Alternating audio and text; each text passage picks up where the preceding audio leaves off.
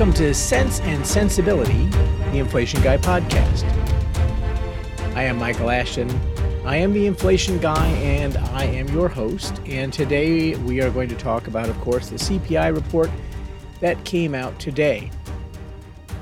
Before we do, I just want to say a quick word about the midterm elections and the importance of, of what happened. Um, I think that obviously going into the election, there was much concern or elation, depending on which side you were on, uh, about the potential for a red wave, that the Republicans would uh, manage to get a substantial controlling majority in the House and or also in the Senate. And which would lead to divided government, which in, investors love because when politicians agree on stuff, it almost always costs us money, and uh, and so when they don't agree uh, and nothing actually happens, then that ends up being good for investors, generally speaking. Um, at this point, as I'm as I'm recording this, um, the you know all of the results are still not in, which by the way is just uh, uh, truly a tragedy that in in a world with with uh, this much technological acumen, we can't get accurate vote counts within a couple of days from from all reporting precincts. But whatever. Um, at this point, it looks like at best the Republicans will have a couple of a seat couple seat majority in the House, and at best we'll have a one seat majority in the uh, in the Senate. Um, but they also might have a one seat deficit in the Senate or be tied. To really know the answer to that, it's probably going to take another month or so and, and a couple of runoffs. But um, any way you slice it, it isn't a red wave. And um, but a lot of investors are are pleased because if it ends up that that the Republicans at least take the House, then we have quote unquote divided government. I think this is this is a misunderstanding of how this process actually works in practice. If a party has a substantial advantage and votes more or less as a unit, you know, the party all you know, votes votes votes together, then they really that then they really can block the other party. However, when you have a very close majority, and again, that's the best that, that the Republicans are going to have is a handful of seats, then whether or not you can block legislation from the other side comes down to two things. And and and there's obviously a lot more nuance here. Control of, of the committee process and things like that all matter. But um, but at the end of the end of the day, if legislation from the other party makes it onto onto the floor and gets gets voted on, um, you need two things if you want to block. One is you have to be able to whip your own party's votes very efficiently. And the Republicans have been notoriously bad at getting all of its members to line up in one direction and vote in opposition. Um, and the other thing is that if you only have a one or two seat majority, it, it you know it turns out that it gets very easy to peel off votes by particularly for large um, fiscal packages by just promising a little bit of pork. If I have to peel off 10 members, then that's just untenable. I've got a you know a trillion dollar uh, fiscal package. Um, how much do I have to put in there in pork to to peel off 10 members? And, and and it's quite a bit. But if I have to peel off one or two members, then putting an extra bridge here and an extra uh, you know, municipal building over there that the government pays for, um, and that that the representative can go home and say, "Look, look what I got for you guys." Um, that turns out to be not that hard, and so practically speaking, the Republicans with a small majority can probably stop small legislation pretty easily. Um, and so, sort of the piecemeal approach in the passing of smaller bills, which is what the Democrats had been doing in the last Congress, will probably change. And probably it makes more sense to pass to try to pass large bills where there's a lot of room for pork and you can pick off those three or four people to vote the other way. Um, again, it'll end up depending on how big the majority is for the Republicans, assuming that it is a majority. But um, but I actually think that the fact that this is a a divided a, a, very closely divided government is actually very bad for inflation. We're likely to see much more deficit spending than you would think when the Republicans, quote unquote, have control of the Congress. Um, and, and by the way, that, that is entirely consistent with the messaging from the Democrats prior to the election, which was hey, you know, we spent all this money, but that isn't what caused inflation. Putin caused inflation. The war in Ukraine caused inflation. Profiteering companies uh, like the oil companies uh, and the banks with their hidden fees, you know, they caused inflation, but it really had nothing to do with us. And and evidently, the populace bought that story, and so if that is in fact your view, and if you in fact do believe that, or at least that's the story you're telling, then there's absolutely no reason if you don't think you had anything to do with this inflation, if you really do think it's a supply chain thing, then there's absolutely no reason to not go spend a trillion or two um, if you believe in the modern monetary theory baloney. Um, and, and especially as the economy starts to slow, you know, already we're seeing it in housing. Um, you know, we're starting to see layoffs in some quarters. You know, by 2023, we're going to be in a in a legitimate recession, and I would expect to see many trillions in uh, additional stimulus spending. So that has nothing to do with today's report. That's just the backdrop. That's something to sort of keep in mind going forward. Um, and it is uh, it is very sad. Um, the other thing that is important to know going into today's figure, um, well, you know, I'll talk about that when we actually get to that part of the figure. So, so the report today was light. Uh, CPI was expected to be about 0.6 and 0.5 on the core. Um, and in fact, it came in at 0.44 on the headline number and 0.27 on the core. So that's quite a bit lighter. Um, in fact, that was the lowest core inflation number in, in over a year um, and considerably off of the recent highs. However, it's not really as good as all that. Uh, rents were still quite high. Rents were little, weren't quite as egregious as they have been in recent months, but they were still quite a bit high, and there's no sign yet that rents have peaked.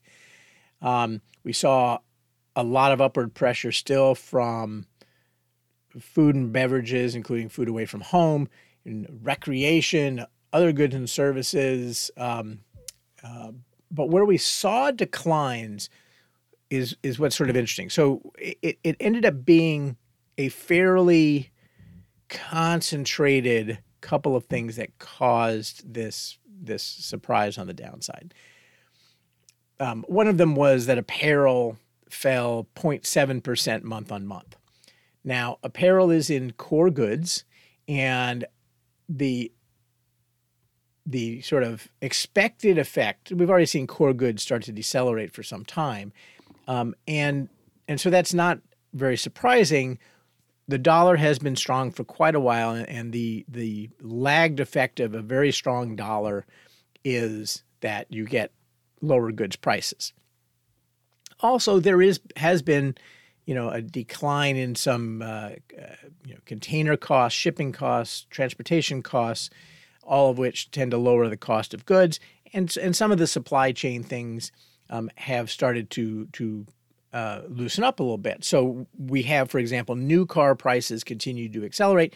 Used car prices dropped more than new car prices accelerated um, because back in sort of the teeth of the pandemic, um, new cars were not being manufactured very quickly. And so the only thing you could do with your stimmy check was to go buy used cars. And so that pushed the price of used cars up way, way, way, way high. and In some cases, higher than new cars. And so we're we're seeing a correction of that, where new cars inflation continues to accelerate, but used car prices prices come down. And and net net a little bit of a drag on core goods. So so the core goods was sort of a drag. Again, we sort of knew that was going to happen. Um, and uh, but the other thing is so I I said last month, and I've I've said this now I think a couple of months. One of my big one of the big things I've been focusing on has been core services X rents. If you get rents generally right, then you're going to be it's going to be hard to be very wrong on on overall core inflation. And in fact, given where rents are, we're not going to have 2% inflation in 2023. It's just it just it would it would require some just crazy movements in other things to get core inflation down to 2% because because rent inflation is going to to you know continue to tick along at 5 6 or 7% and that's 40% of the basket you're just not going to get overall core inflation down to 2 so that's rents. Services x rents is all of the all of the things where wages are a main input. And so you know things like food away from home lodging away from home medical care things like that you know that those all fall into well actually food away from home falls into food but you get the point. Um, the all of those things where higher wages feed back into prices core services those things have are now accelerating have are now rising much faster than core goods core goods inflation is coming down core services is going up not just rents but core services x rents as well so but one thing that happened this month and I have to give credit where credit is due. There were um, there were some some people, some economists who had highlighted this as a potential issue. It's going to take a little bit of explaining, so uh, so so bear with me uh, a little bit.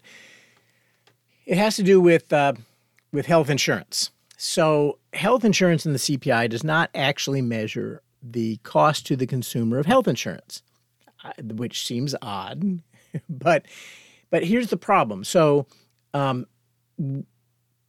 Uh, in the CPI, we're trying to measure the cost to consumer of healthcare. But the consumer does not, in the United States, does not directly pay for all of their healthcare or indeed very much of it. The way that consumers pay for most of their healthcare is they pay for insurance and the insurance company then goes in and pays the doctor when when care is provided or after care is provided.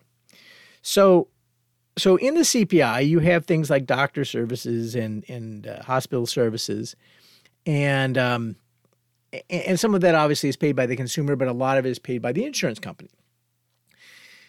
And so when you're going and gathering these prices, you can call the doctors and you can say, okay, for this list of procedures, you know, what happened to prices? And in doing that, you're picking up both what the consumer paid directly to doctors and what insurance company paid to the doctors. But there's still a leak there, right? Because the consumer paid the insurance company, the insurance company paid the doctor, but the insurance company didn't pay everything to the doctor. They kept some. That's known as profit. But it's a cost to the consumer. And so the BLS has to go and try to figure out what this profit margin looks like. And that's what becomes the health insurance part of CPI. Um, and it's only about 0.8% of the overall CPI, which obviously is much, much smaller than the amount we actually paid insurance companies. So the whole category is just really, really screwed up. But the important thing to understand is that hospital services, uh, physician services, health insurance, all of those combine to equal what happens to medical care over time. So, roughly once a year, the BLS goes out and and assesses what is going on with insurance company profit margins, and they make this adjustment to to healthcare, uh, to the health insurance uh, sub item, and and that basically every year uh, for every every month for a year, you kind of have that that same effect. Well, going into this figure, some people who who had spent a lot of time really getting under the hood, um, and and I don't, and I'll ex- I guess I'll explain why in a second. But um, had said, look, this is going to be a four percent per month drag. Health insurance, the estimate of health insurance margins is going to go way down and it's going to be a massive, massive drag. Now, again, it's just 0.8% of the overall CPI, but 4% on that small of a category is still, you know, not, not nothing.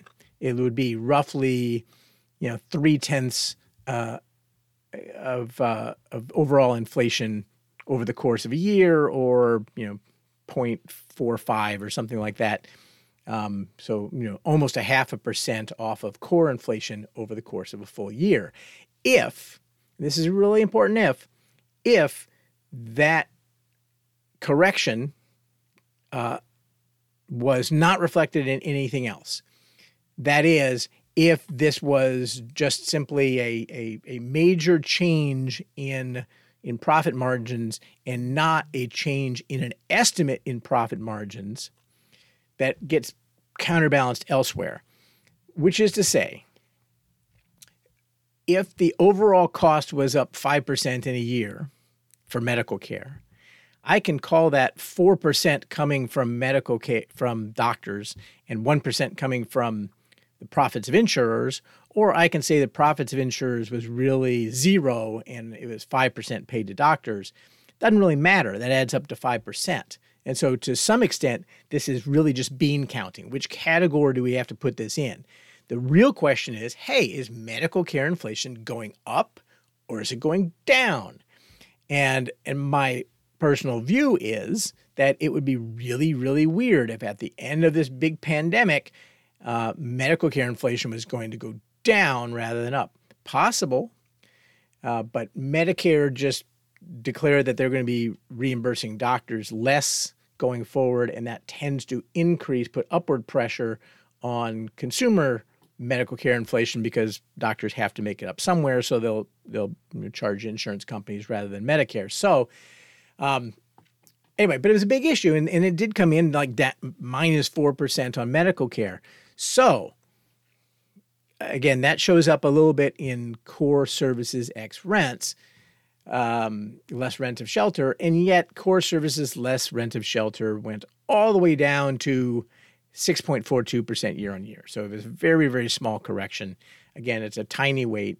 Um, but when you kind of put that in there, um, along with apparel and some of the other core goods stuff, we ended up with a number that was quite a bit lower on core, not quite a bit lower, a little bit lower on core than investors were expecting.